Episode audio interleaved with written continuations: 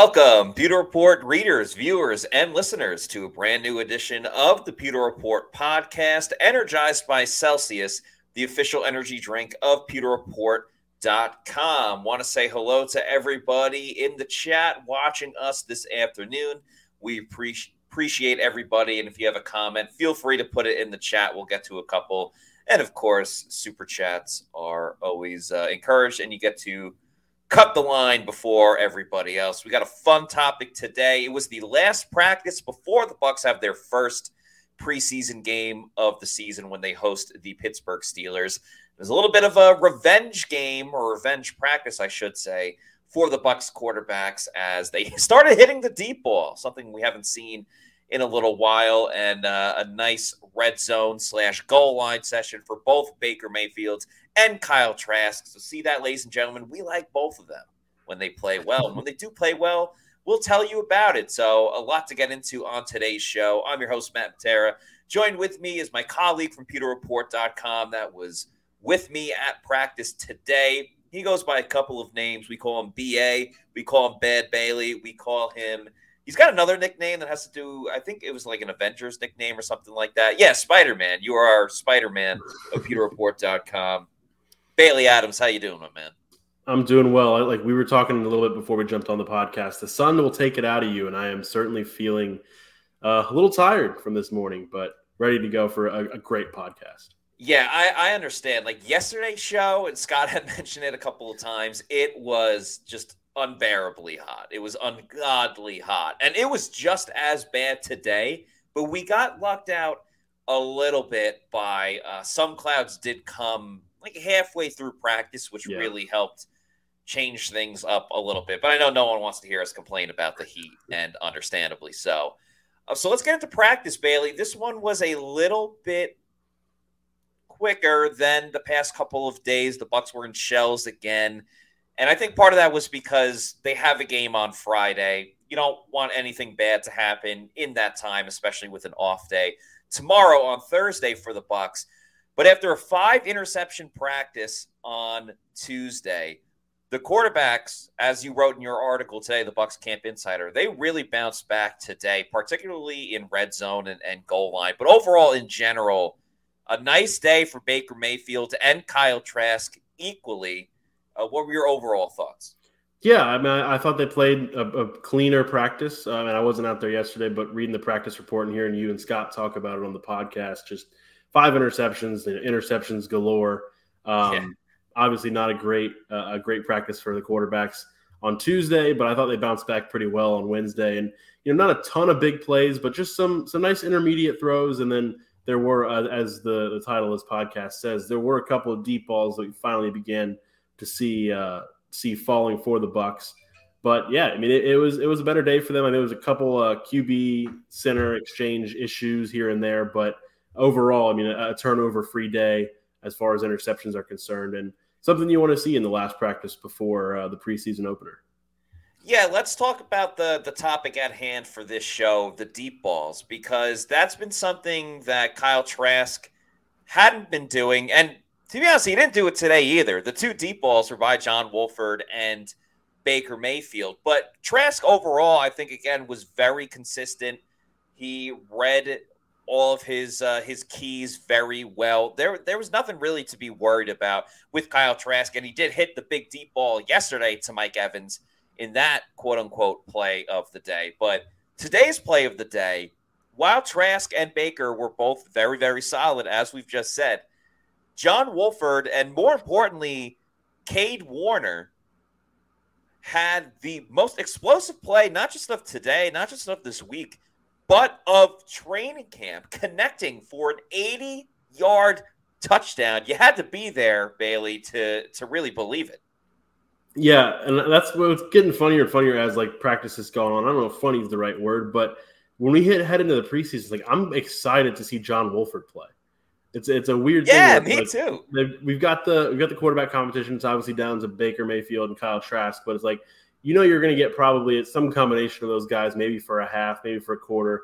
Then you're going to see a lot of John Wolford, and, and he's been exciting to watch in practice. I mean, he's I don't know if it's the fact that like he doesn't have anything to lose or what it is, but he just he'll take chances. He's throwing the ball all over the place, and he's been fun to watch. So uh, as preseason comes, we'll, we'll, be looking at all the quarterbacks, but it'll be a, a little bit of a show from John Wolford, I think it was very funny because at the beginning of practice, when photo and video is available, you know, we were all out there and we're having a little conversation. It was me, you, Jenna Laine from ESPN, who's awesome, and our fantastic photographer, Cliff Welch. Guys, the photos that you see on PewterReport.com, a majority of them come from Cliff Welch, and he is exceptional at what he does. But we're all just having this conversation. Um, and we were talking about the deep ball, how there's been issues with Baker and Kyle Trask, and how John Wolford has been the most accurate deep ball passer of the Bucs quarterbacks. I even tweeted it out today, and we were kind of joking, like, "Oh, John Wolford, like he's in this quarterback competition too." He's really not. He's not going to be the starter, but he was the best at the deep ball for uh, for the Bucs so far in practice, and continues to prove that today. Now, this one was probably more more kudos is deserved to Kade Warner because he's the one that got open down the field. And we had a Hall of Famer quote tweeting PewterReport.com as well, because obviously we tweeted about the big play. It was the biggest play. And uh, hate to let Kurt Warner down, but he was asking where's the video of it. And unfortunately, we didn't have video of it because, for those that may not know, because we've gotten this before, like show video, show video of any specific play, not just yeah. the uh, the Kade Warner one. But for those that don't know, for training camp, uh, we can do photo, video, and all that stuff for the first portion of practice. It's usually like half an hour, but it kind of fluctuates here and there.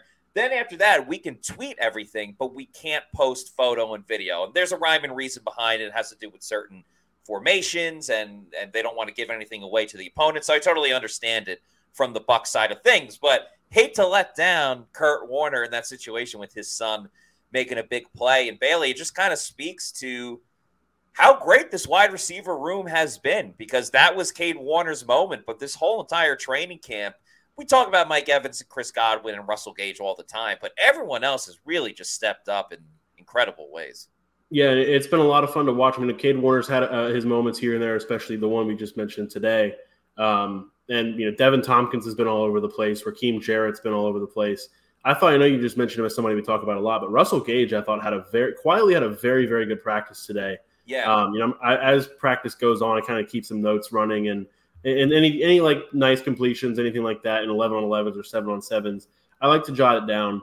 And I went back and looked at my notes, and it was like whether it was Kyle Trask or Baker Mayfield, it was like Trask to Trask to Gage, Baker to Gage, Trask to Gage, and it was just all these like intermediate routes. He was getting open, he was looking looking healthier, and it, it, was the kind of Russell Gage that the Bucs were looking for. But I mean, you see Deven Thompkins here. I mean, Deven Thompkins has been having an amazing camp. Uh, Trey Palmer is another one who I thought had a really good practice today. So it's really been a, a lot of fun, and I, I, think each guy has had their moment. I know Ryan Miller has, has been yeah. all over the place as well. Early on, he was doing things. Yeah, and, and Kaelon Geiger, I think here and there has has his moments. I know he's had a couple drops, had a couple today that that were uh, I'm sure frustrating for him and for the Bucs quarterbacks. But this this wide receiver group is is deep, and I, I don't know, care if you were there or not, but I'm sure you probably caught it when uh, we talked to Mike Evans last week.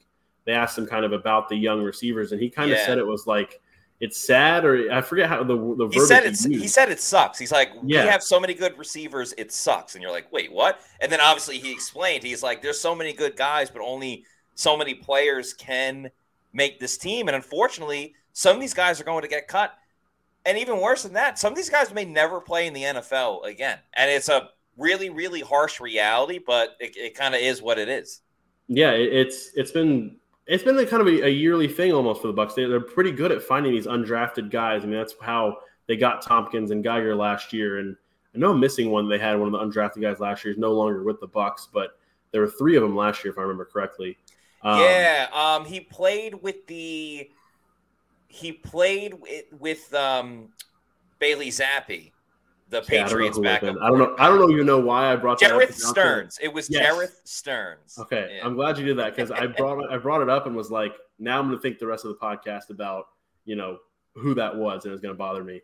Um, but yeah, I mean, it seems like they do that every year, and this year especially seems to be a really, really good group, and it is. And and Todd Bowles talked about it a little bit today, and he kind of made more reference to the outside linebacker group, but he said that yes. the decisions this year for the final roster are going to be more difficult than they were last year. And you kind of see why. I mean, you, you had uh, um, a pretty set team last year and, and very few spots up for grabs. But this year, it's completely different.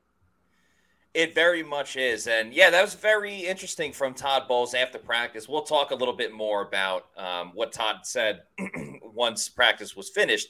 But yeah, he did say outside linebacker is probably one of the most uh, intriguing battles and matchups for him, just whether or not they're going to keep four or five. He got asked that, and he said, We haven't determined yet. I was kind of expecting that yeah. from from Todd Bowles. But to say that it's going to be much more difficult this year to come up with the 53 man roster, tough decision making, but it's a good problem for the Bucs to have for sure, especially in a year when they really needed to go bargain hunting because they had to pay the Tom Brady credit card, and that's why you know they had to sign Baker Mayfield as their quarterback and make sure that their draft picks were guys that were really going to contribute right away. And I think we're seeing that early on. But let's get back to the quarterbacks a little bit because there was another deep ball by Baker Mayfield, which was the second biggest deep ball of the day. And again, a welcoming surprise that they completed a big play.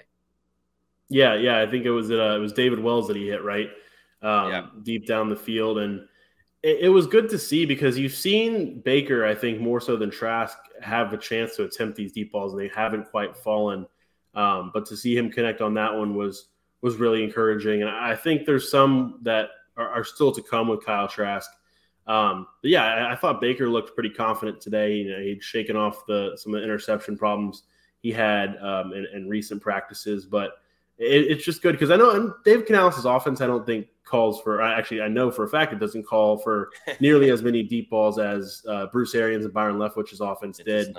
It's a lot of the more you know quick hitters. You know, some of these screens, some of these uh, intermediate passes getting the ball out quicker and, and less of these longer developing plays. But you still kind of want to see that um, ability to be explosive. And and you kind of were wondering through uh, you know two weeks or two and a half weeks of training camp, like are they going to have this in their arsenal at all? Because some of these quarterbacks don't seem like they can hit uh, hit the deep ball. But I think it's a chemistry thing, and, and I think we're starting to see it develop a little bit more.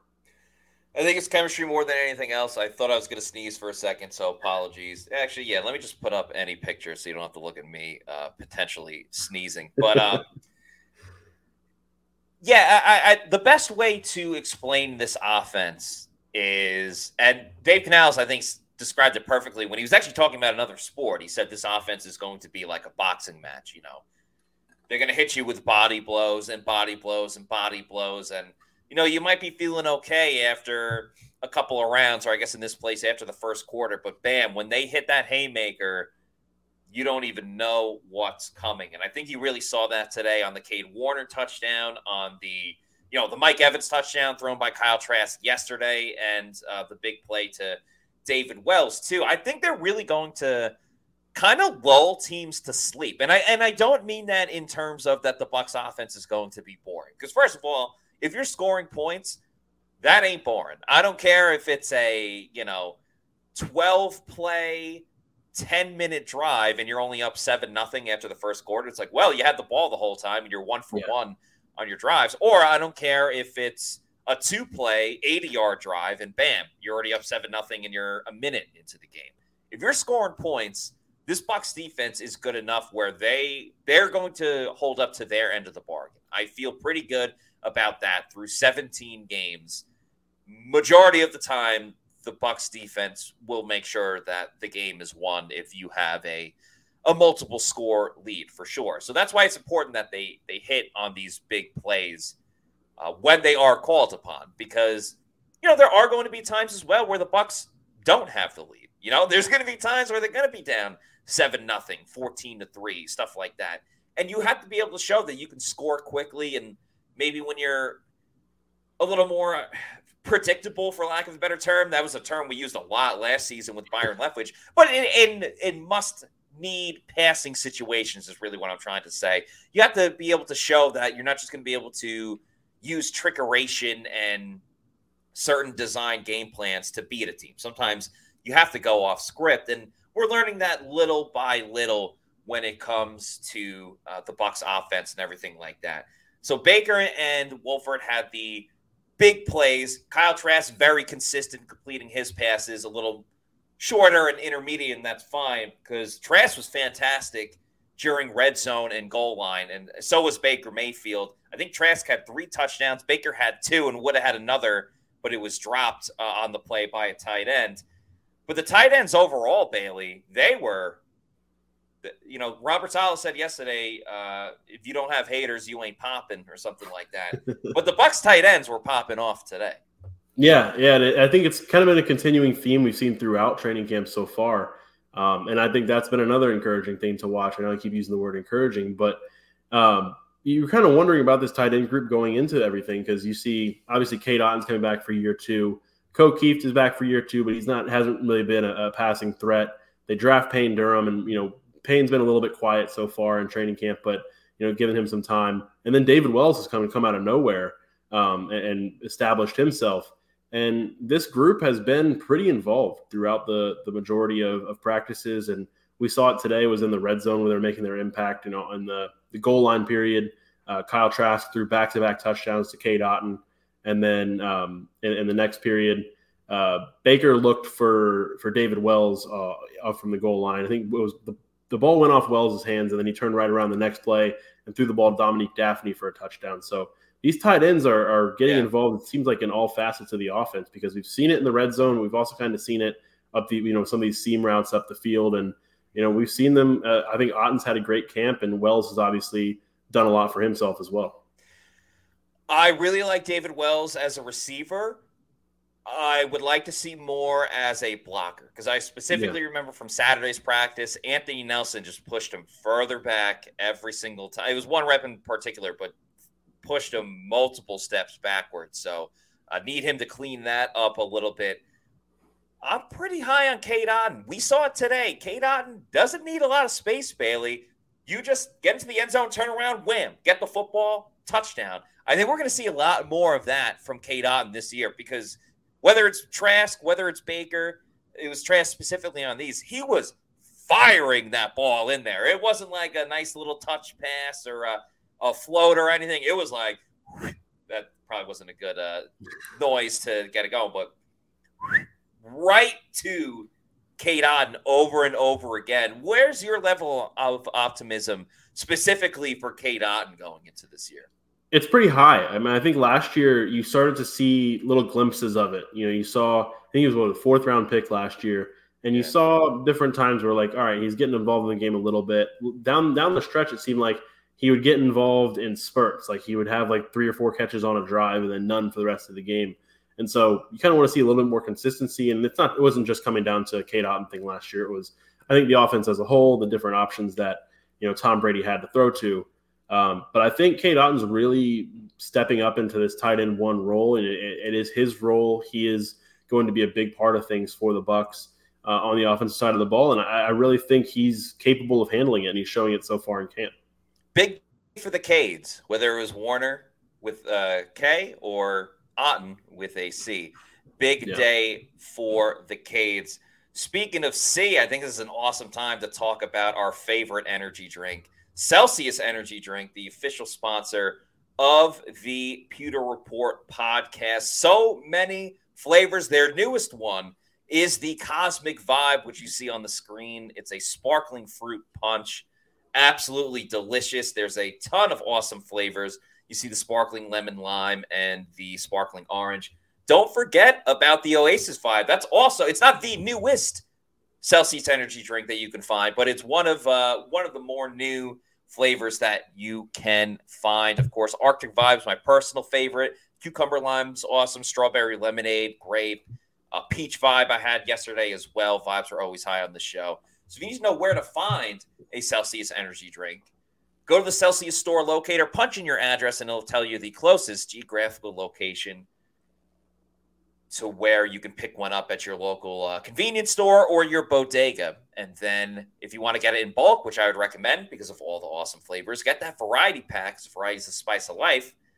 Go to Amazon, click on the subscribe and save. You can have it sent to your house, apartment, residence, wherever you live.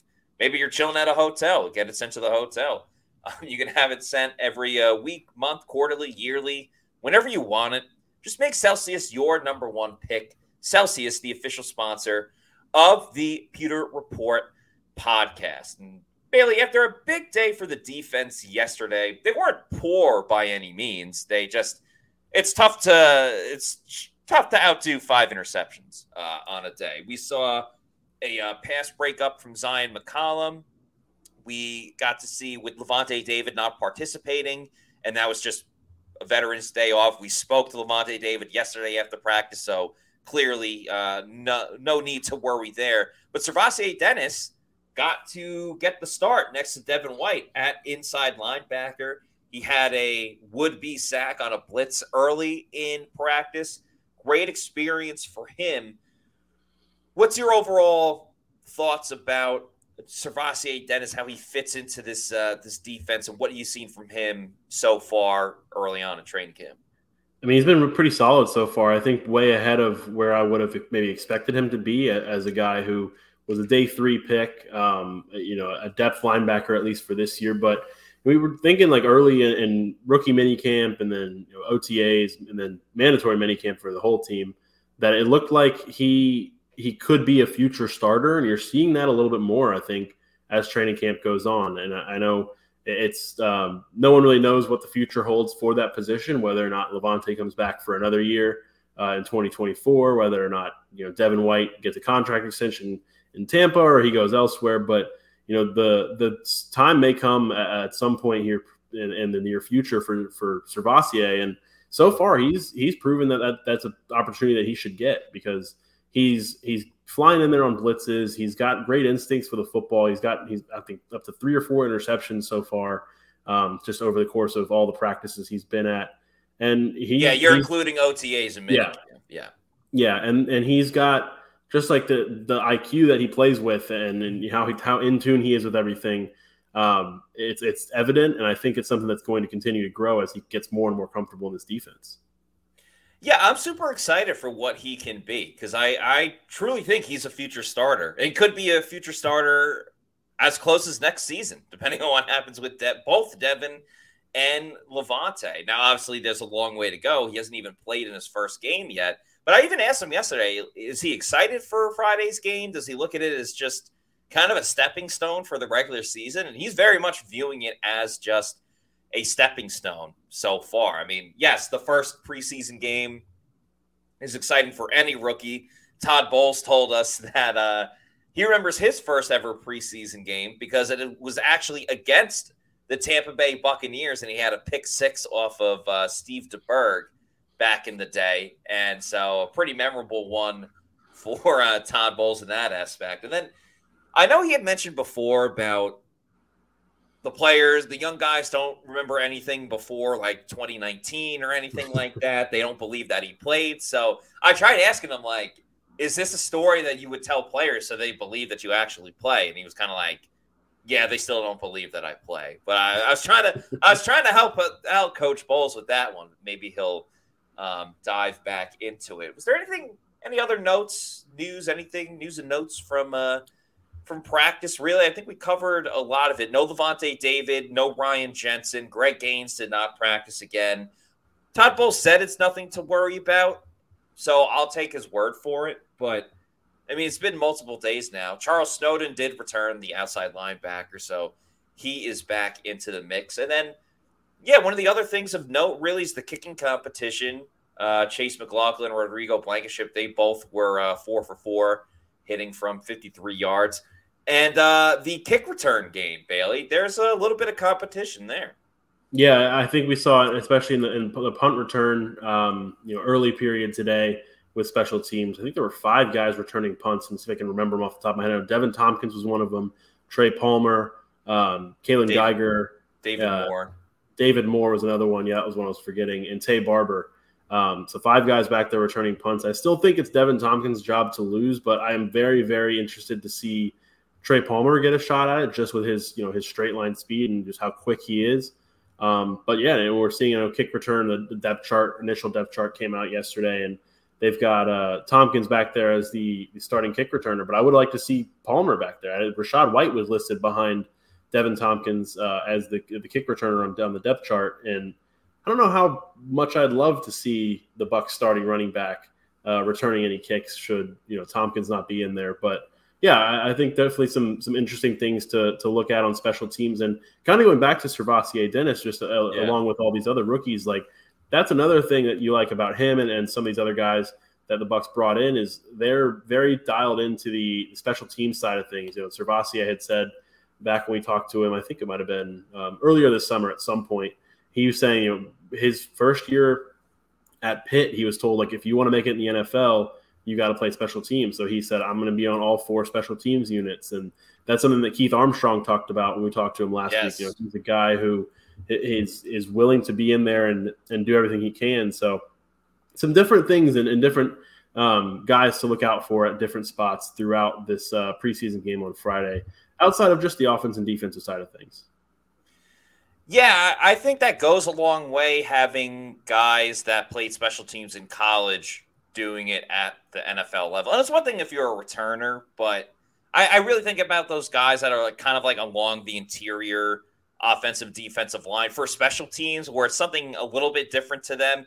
If you're fast and you're a gunner and you just have to run straight down the field, you're kind of used to that uh, a little bit, but it's a little bit different in the situation that SirVocea Dennis is in. And, you know, we even talked to Jose Ramirez was on the podcast not too long ago, and he said that he hadn't really played special teams before. Now he does have that speed, but that worries me a little bit for for, you know, for his own sake of trying to make this team because there is that adjustment period. There's adjustments just getting to the NFL in the first place, and then there's more to it on top of that, and one of them being having a role as a special teams player. And you know what? It's so funny. I was watching recently. It was um, they've been doing a lot of, of football life on NFL Network, probably because of the the Hall of Fame game and everything, or just the NFL Hall of Fame.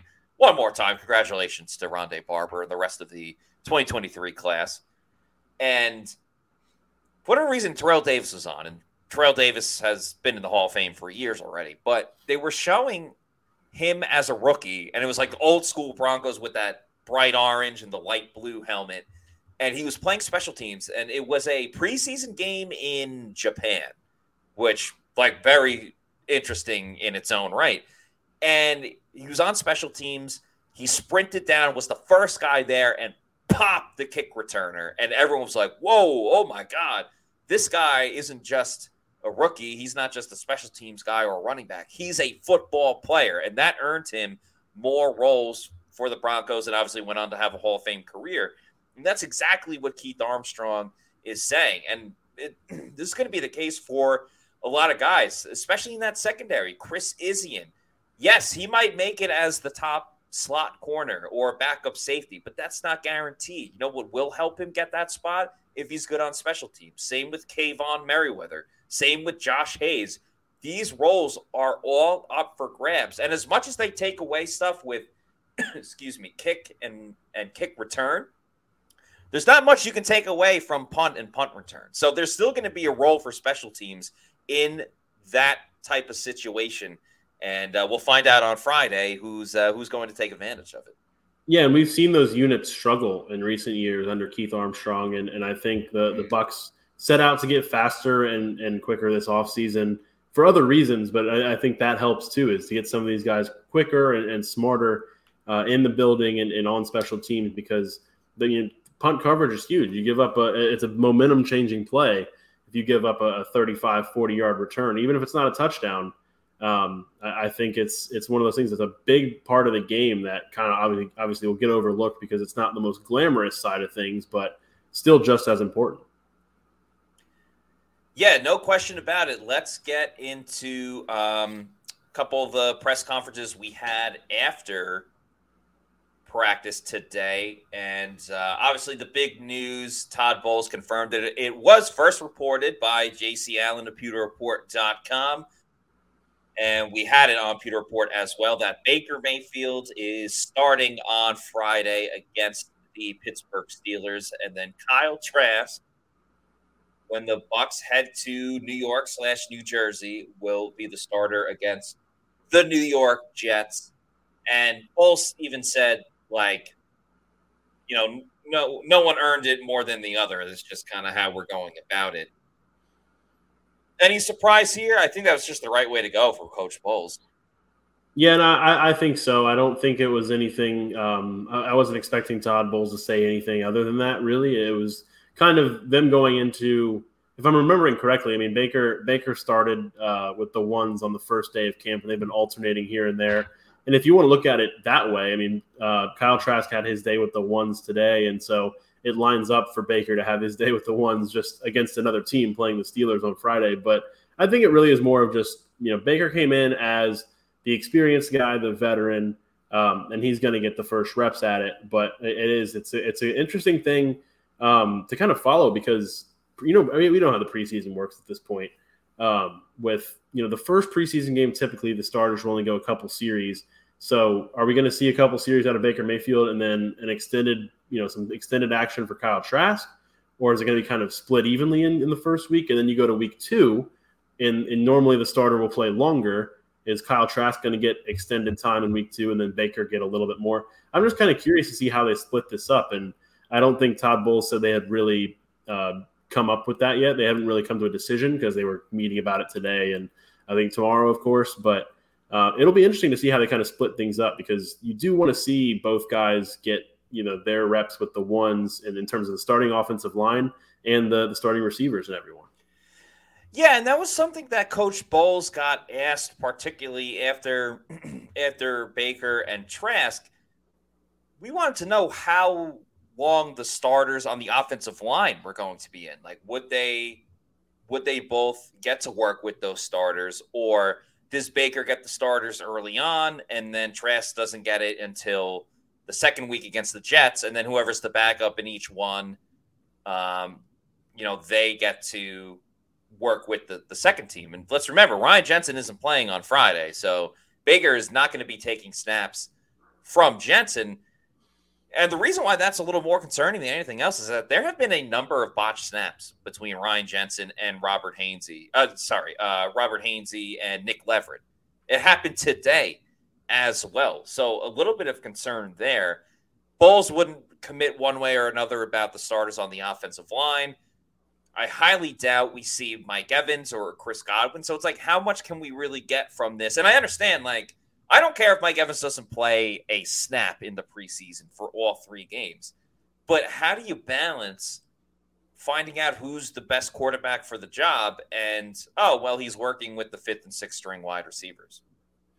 Yeah, I don't know. It's one of those things, I guess, where you kind of just see how he runs the offense. And like you said, I, I honestly, I don't need to see Mike Evans it played preseason at all. I'm sure he probably will, um, you know, suit up and, and, play a few series or a few snaps just to kind of get out there and get back into the swing of things. But honestly, the, the more they can um, limit Mike Evans, you know, the chances that he has one of those hamstring issues flare. Up. He always seems to have one uh, happen in camp, and you know, the the more they can limit that that possibility, I think the better. But it, is it's kind of curious to see And that's kind of why I think the joint practices with the Jets next week are going to be so telling because I think yes. sometimes you'll see coaches take those practices and say, all right, like this is when we're going to go all in here. And I think it kind of happened last year uh, a little bit. And by by the time the game came around, it was like, all right, we saw what we needed to see in practice. So maybe Kyle Trask goes out there and starts against the Jets, but it is guys like um, you know maybe Russell Gage is your wide receiver one, Deven Thompkins, Trey Palmer, rather than those top two guys. And I think you can still get get some, you know, a, a good bit of information out of that. Um, kind of just seeing how these quarterbacks command the huddle, how they, you know, they go through their reads, how they're able to, you know, stay in the pocket, leave the pocket when Dave Canales wants them to, all that kind of stuff. So it'll be it'll be fascinating to watch. And I know that's going to be something that everyone's really dialed into when they get on the field on Friday football fan says Baker can start and be terrible or good. Trask can start and be good or terrible. Yeah, I, I, think really anything's on the board right now, you know, because Baker's had the interceptions, but is he testing things out? Will he turn it on when there's other competition? Kyle Trask has been way more consistent, but it's like, does he does he play subpar against that other competition, seeing new faces, new uniforms? Or does he even up his game and play even better because this is the ultimate decider of winning a starting job, which a lot of people have not penciled him in to win this job, and he proves all the doubters wrong. So there's a number of different storylines just with the quarterbacks in their play alone. besides the the whole team in of itself, Bucs fan Jax. I mean, you live in Jacksonville and you're a Bucs fan. That's cool. We got Bucs fans all over the place. Says was Jensen re-injured in the playoff game?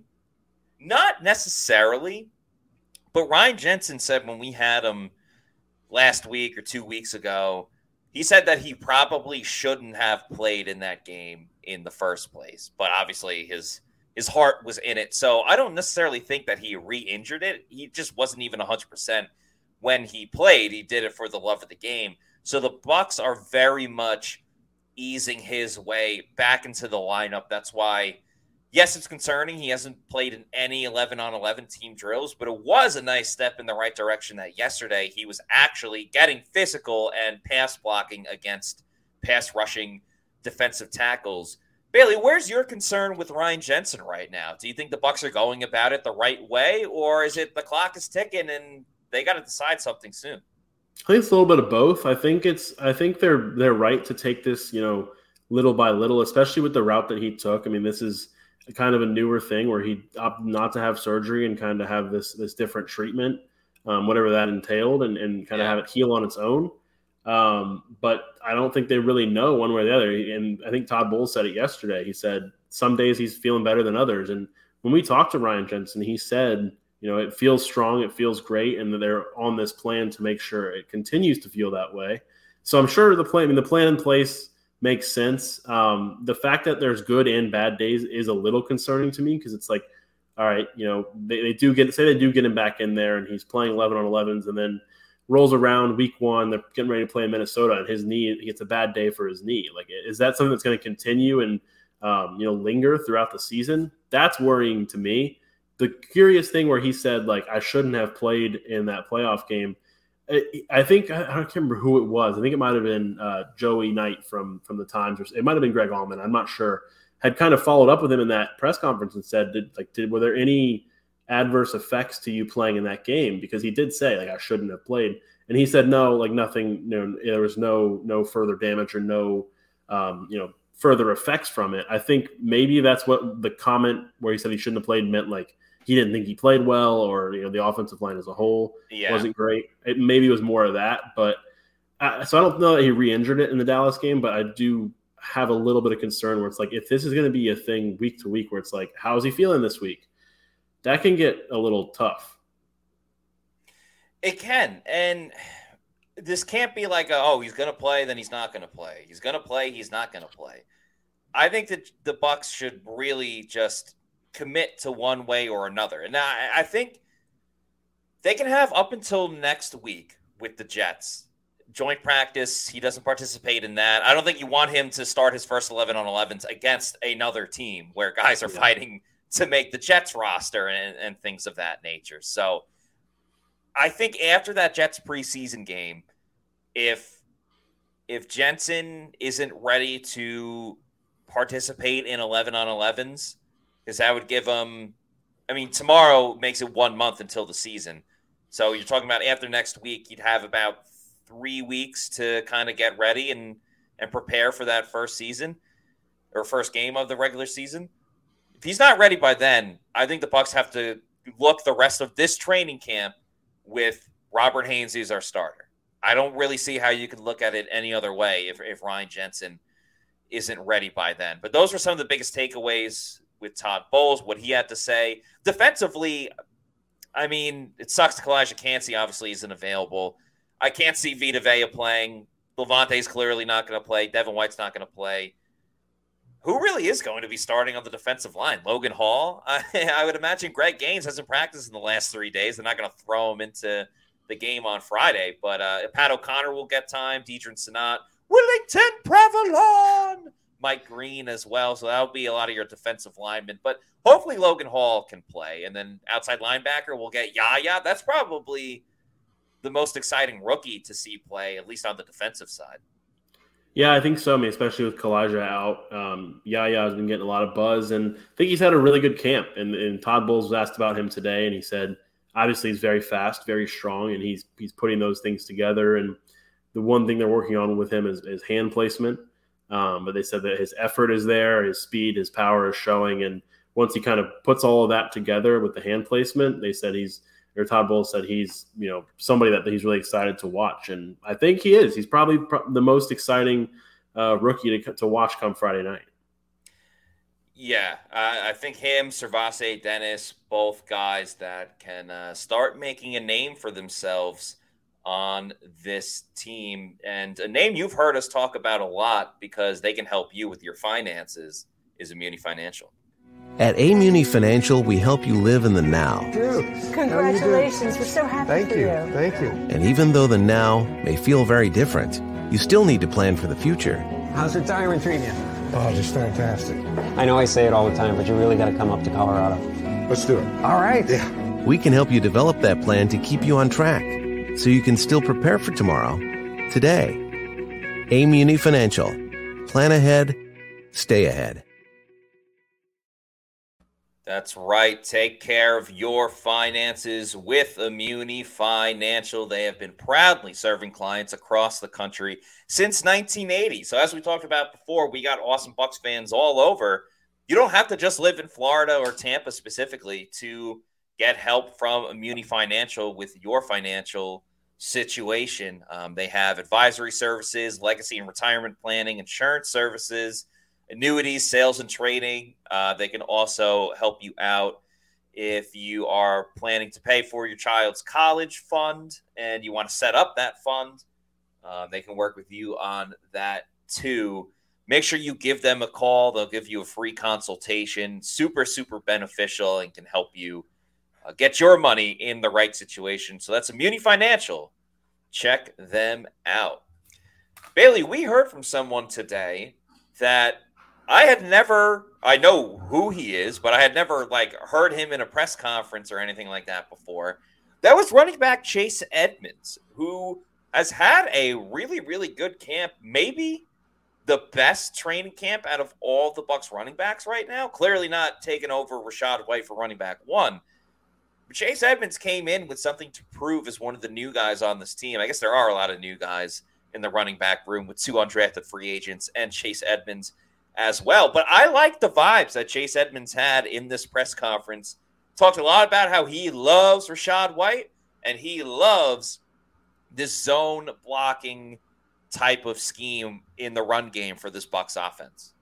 Yeah, no, I think it's been fun to watch him, and that's one of those things too. With I mean, as much as we talk about the quarterback competition going into the preseason, seeing this run game and how this run game is gonna gonna fare out there against you know live tackling and, and, and real football game that's also exciting because I, it's hard to tell with training camp because they don't do a lot of like actual live periods. It's a lot of like install. You know, this is this is yeah. how we're running our scheme.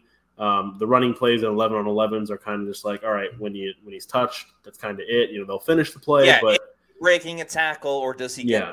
there? Yeah, so it, will be interesting, I think, to see all of these guys in, in game action but especially Chase Edmonds. And like you mentioned, like I, I, think we were talking about it at practice. Like I don't know when I would have ever heard Chase Edmonds talk. Like I didn't even know what he would sound like. So yeah, we got to talk to him. It was uh it was pretty cool to hear from him. He, he was talking too about uh, Dave Canales and the, and the energy and positivity that he's been bringing to the team because I think Chase said something along the lines of like as a guy who's like big on positive energy and like and um, you know those those vibes like uh, he likes a lot of what Dave Canales is doing and really, yeah, really fun to hear from from Chase Edmonds, and excited to see him uh, get a chance to play play in this preseason. I respect that he acknowledged too that last year was was a down season for him. Uh, it wasn't obviously his best, but you know he's going into I believe he said his sixth year, so he's been yeah. around the block. He kind of understands this, and he truly believes that he can carve out a role, especially as that third down running back. He's, he talked about improving uh, as a receiver, and he's already a pretty solid receiver. But he's like, I want to be that third down guy because he understands this is Rachaad White's role as as the top guy, top running back on this team. But that doesn't mean that he Edmonds isn't going to be a contributor. And then I also asked him about Tristan Wirfs, and clearly Chase Edmonds is he loves the game of football because I, what I was trying to ask him was because we all know Bucs fans all know Tristan is moving to left tackle. He hasn't played it at all in the NFL. He played it a little bit at Iowa. So what I was trying to get across to Chase Edmonds, and I don't know if he totally understood what I was saying, was with Tristan moving to the left side, if you hadn't known that Tristan was making this move from right to left, if you just appeared at practice and Tristan Wirfs was the starting left tackle for the Buccaneers, does he look like a guy that has been playing there for like 10, 15 years? And I couldn't even get most of the all the question out, and and uh, Chase Evans was, and I I liked his answer. He's like, yeah, I, am I'm, I'm a football fan. I'm an NFL fan. I know he was on the right side. I know Donovan Smith played at left yeah. tackle last season and uh, then moved over. Well, he's not with the team anymore. Now Tristan's moving over to the left side. He said Tristan Wirfs is great. He's a stud. He's going to be. He's already great with that adjustment. And then I tried like kind of finishing my question just so he understood all the context. And then Chase Edmonds went in was like, yeah, he actually played some left tackle at Iowa too. So Chase Edmonds has done his homework on this Buccaneers team. He clearly knows the offense in and out. I wouldn't be surprised if he had all the same stats about the defense too. About oh, Ryan Neal played for Seattle, got to start after Jamal Adams and everyone else at safety got yeah. hurt, and then the Seahawks let him go last second because they didn't want him to. Like I'm sure Chase Edmonds probably knew about that as well. So shout out to Chase Edmonds. First time talking to him.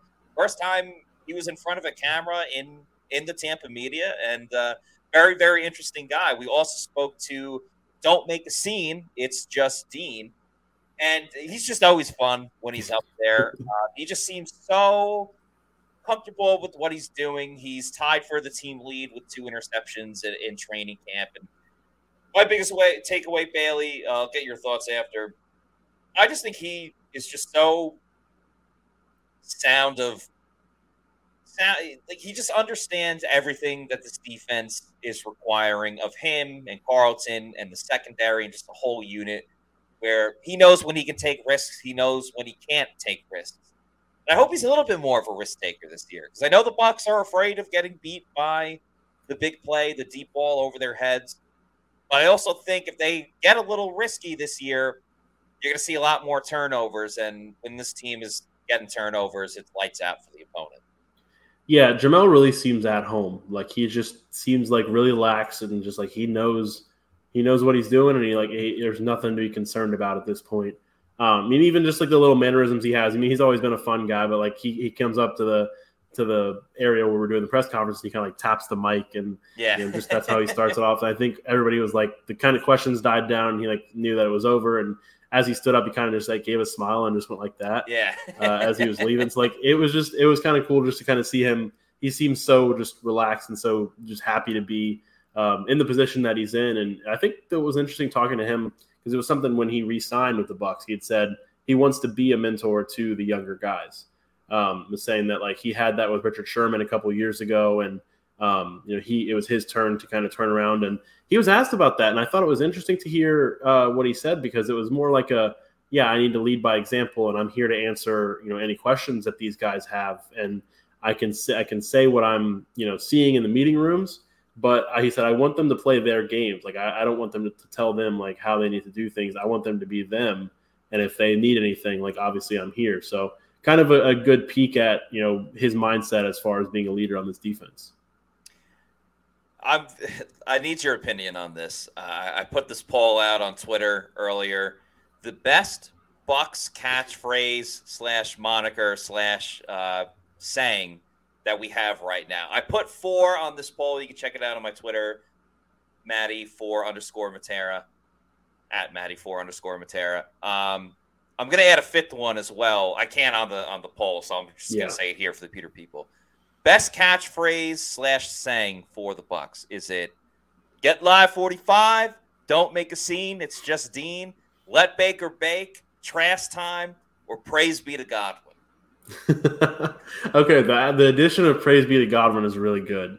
Yeah. Um, so I almost maybe want to lean that one, but I did vote in your poll and I voted for don't make a scene. It's just Dean because I, I don't know. Every time he says it or someone says it, it makes me smile. I don't know what it is. Um, but I, I, really like that. Get Live 45s up there too. That's a that's a really good one. Um, but yeah, I voted for for Don't Make a Scene, and then Praise Be to Godwin is is gonna challenge it. I think. Yeah, uh, I appreciate your participation in the in the vote. I I wanted to put praise be to Godwin in there, but I also didn't want to come off as biased if like I only had let Baker bake and not Trask. Yeah. People like, well, why don't you have one for Kyle Trask? So that's why, unfortunately, praise be to Godwin did not make it. It's definitely in there though. Um, yeah. I think I'm going Get Live 45. I just think it rolls off the tongue the best. We all know the song "Get Live Stables," a uh, yeah. a true banger that's always Classic. fun, especially when the Bucs are winning. But yeah, feel free to comment in the chat or on this YouTube channel uh, as well. Which which uh, catchphrase is your personal favorite? You know, uh, there are no wrong answers, which is nice. Now that you say that, and, and I know we've I don't think you and I have talked about that song quite a bit. The Bucs do play that song in Raymond James Stadium. Like I've I've heard it over the loudspeakers, yeah. like in, in between um, like commercial breaks or whatever it is. So like that, just the little thing. Like I know you know the Bucs will be back home on Friday, and like I'm looking for. I don't know if they'll play it on Friday, but I'm looking forward to hearing that over the speakers again because it's always uh, always fun. They also played it during the when the Bucs won the Super Bowl mm-hmm. during the the boat parade. Like after there was a thing like at the at like the port where all the boats yeah. docked, and they, that's where they did like the the speeches and everything. But as everyone was coming up, the, the DJ was playing different music, but they played Get Live Stables, and they played it I think like twice in a row. And I had a video at the time of Devin White listening to his own song. He was just like yeah. having a conversation with someone though, so it wasn't like he was really jamming yeah. out to it. But it is it is a great song. We have to trail ride up Perfect. the road. Everyone knows it. Uh, awesome great. song. And um, yeah, a ton of fun. It's also a lot of fun when you win money, especially when you are gambling. Gamble on the Bucs game this Friday. They do it for preseason too. Of course, you can do all of this at mybookie.ag. And also, they got their online casino going, which is super fun. It is new and improved, and it's here to change the game. You can dive into a truly realistic casino experience featuring the latest slots, progressive jackpots, and live dealer action, all from the comfort of your own home. Take advantage of weekly blackjack tournaments and a brand new collection of high end games for a chance at real cash rewards. The MyBookie Casino provides a Las Vegas experience when the action's in your hands. And the best part is you don't even need to wear pants, even though I would recommend doing so. Your adventure at the MyBookie Casino begins today with a generous sign up bonus using the promo code PEWTER. That's P E W T E R. And that's not all because their revamped loyalty program ensures that you'll be showered with rewards including free spins, cashback offers, and a host of exclusive VIP perks. The more you play, the more you win. So play anytime, anywhere with the My Bookie Casino. You can also use that promo code Pewter. Get up to $1,000 with your first deposit bonus at mybookie.ag. Use it for anything that you want to bet on, whether it's football, baseball, you still got going on, hockey seasons around the corner, as is basketball. UFC, they always got stuff going on. So even if you learn from Plant City Math, you know that that is a heck of a deal. MyBookie.ag, promo code Pewter, P E W T E R.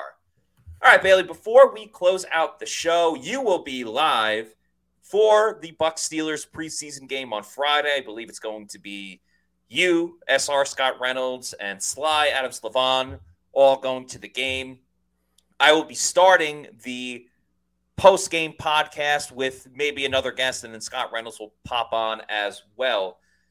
What are you looking looking for in this game? Any players specifically? Any type of matchup? Uh, what what is what are you interested in for this game? I'll stay away from the quarterback stuff. Yeah, yeah, that's, that's that that goes without saying. The yeah. quarterback competition. Yeah, I think a lot of it is um, some of these young guys, just like we talked about Yaya Diaby, Trey Palmer, Rakim Jarrett, um, you know, some of the guys, Christian Izien, mm-hmm. Merriweather, some of those younger guys, whether they're draft picks or the undrafted free agent guys, or even the second year guys like Nolan Turner, um, who has had a, a, good camp, like how they translate that to the preseason. I'm looking forward to that because that's where these guys kind of make, um, you know, a name for themselves and, and, kind of establish themselves as players who need to be considered for the 53 man roster. Is out there under the lights and you know, you're not going to see a ton of, if if at all, you're not going to see a ton of the main guys who, you know, you'll see during the regular season: Mike Evans, Chris Godwin, yeah. Vita Vea. You know, you're not going to see them a ton. So it's a, a lot of it is about these guys who are are fighting for those, you know, depth wide receiver roles. You know, those last few spots right.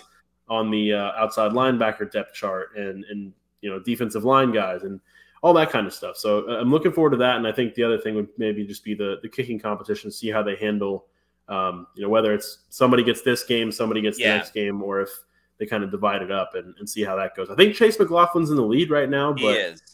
Um, yeah, it'll be interesting to see how they how they go about that. I think they'll alternate kicks or something like that because it's you know they say Raymond James Stadium is one of the tougher um, you know stadiums to kick in, but it seemed up until Ryan Succop all the road kickers seemed to hit it fine, and, and the Bucs kickers couldn't. But thank you, yeah. Ryan Succop, for all you did for the Bucs. Um, by the way, I want to give a shout out to uh, Gene Cameron or Gene Cameron. Uh, I love Pewter Report. Thank you so much. We love you too. Football fan also says that. I love it too. We love all you guys. We love the Pewter people. Couple things I'm looking at. The trenches. I think that's one of the toughest things. Trenches and running backs, I think, are really the toughest to really determine during training camp when there's hitting, but there's also not real hitting. So, Logan Hall, year two, where is that step up? Where's that adjustment for him in year two? Cody Mauch, obviously, a lot riding on him. I think is super important. Uh, uh, I was about to say Ke'Shawn Vaughn. Um, Sean Tucker. Sean yeah. Tucker, obviously, a lot of people are excited about him. So, looking forward to see what he can do. And then as far as some of the skill positions, Rakim Jarrett, we've talked about him a ton. Is he going to be one of those guys that's great in practice and then doesn't show up in the game? Or can he do it all? Because if he has a good if he if one of the three games, if he has like a standout game, gets on Pewter Report's most impressive, not saying that we decide who makes the team and who doesn't. um, but I think one standout game and two solid games of Rakim Jarrett makes this team. Someone in the secondary, obviously all the safeties very excited to watch. As far as corners go, Keenan Isaac. He's been a guy has two interceptions, but he's also allowed a, a couple of touchdowns.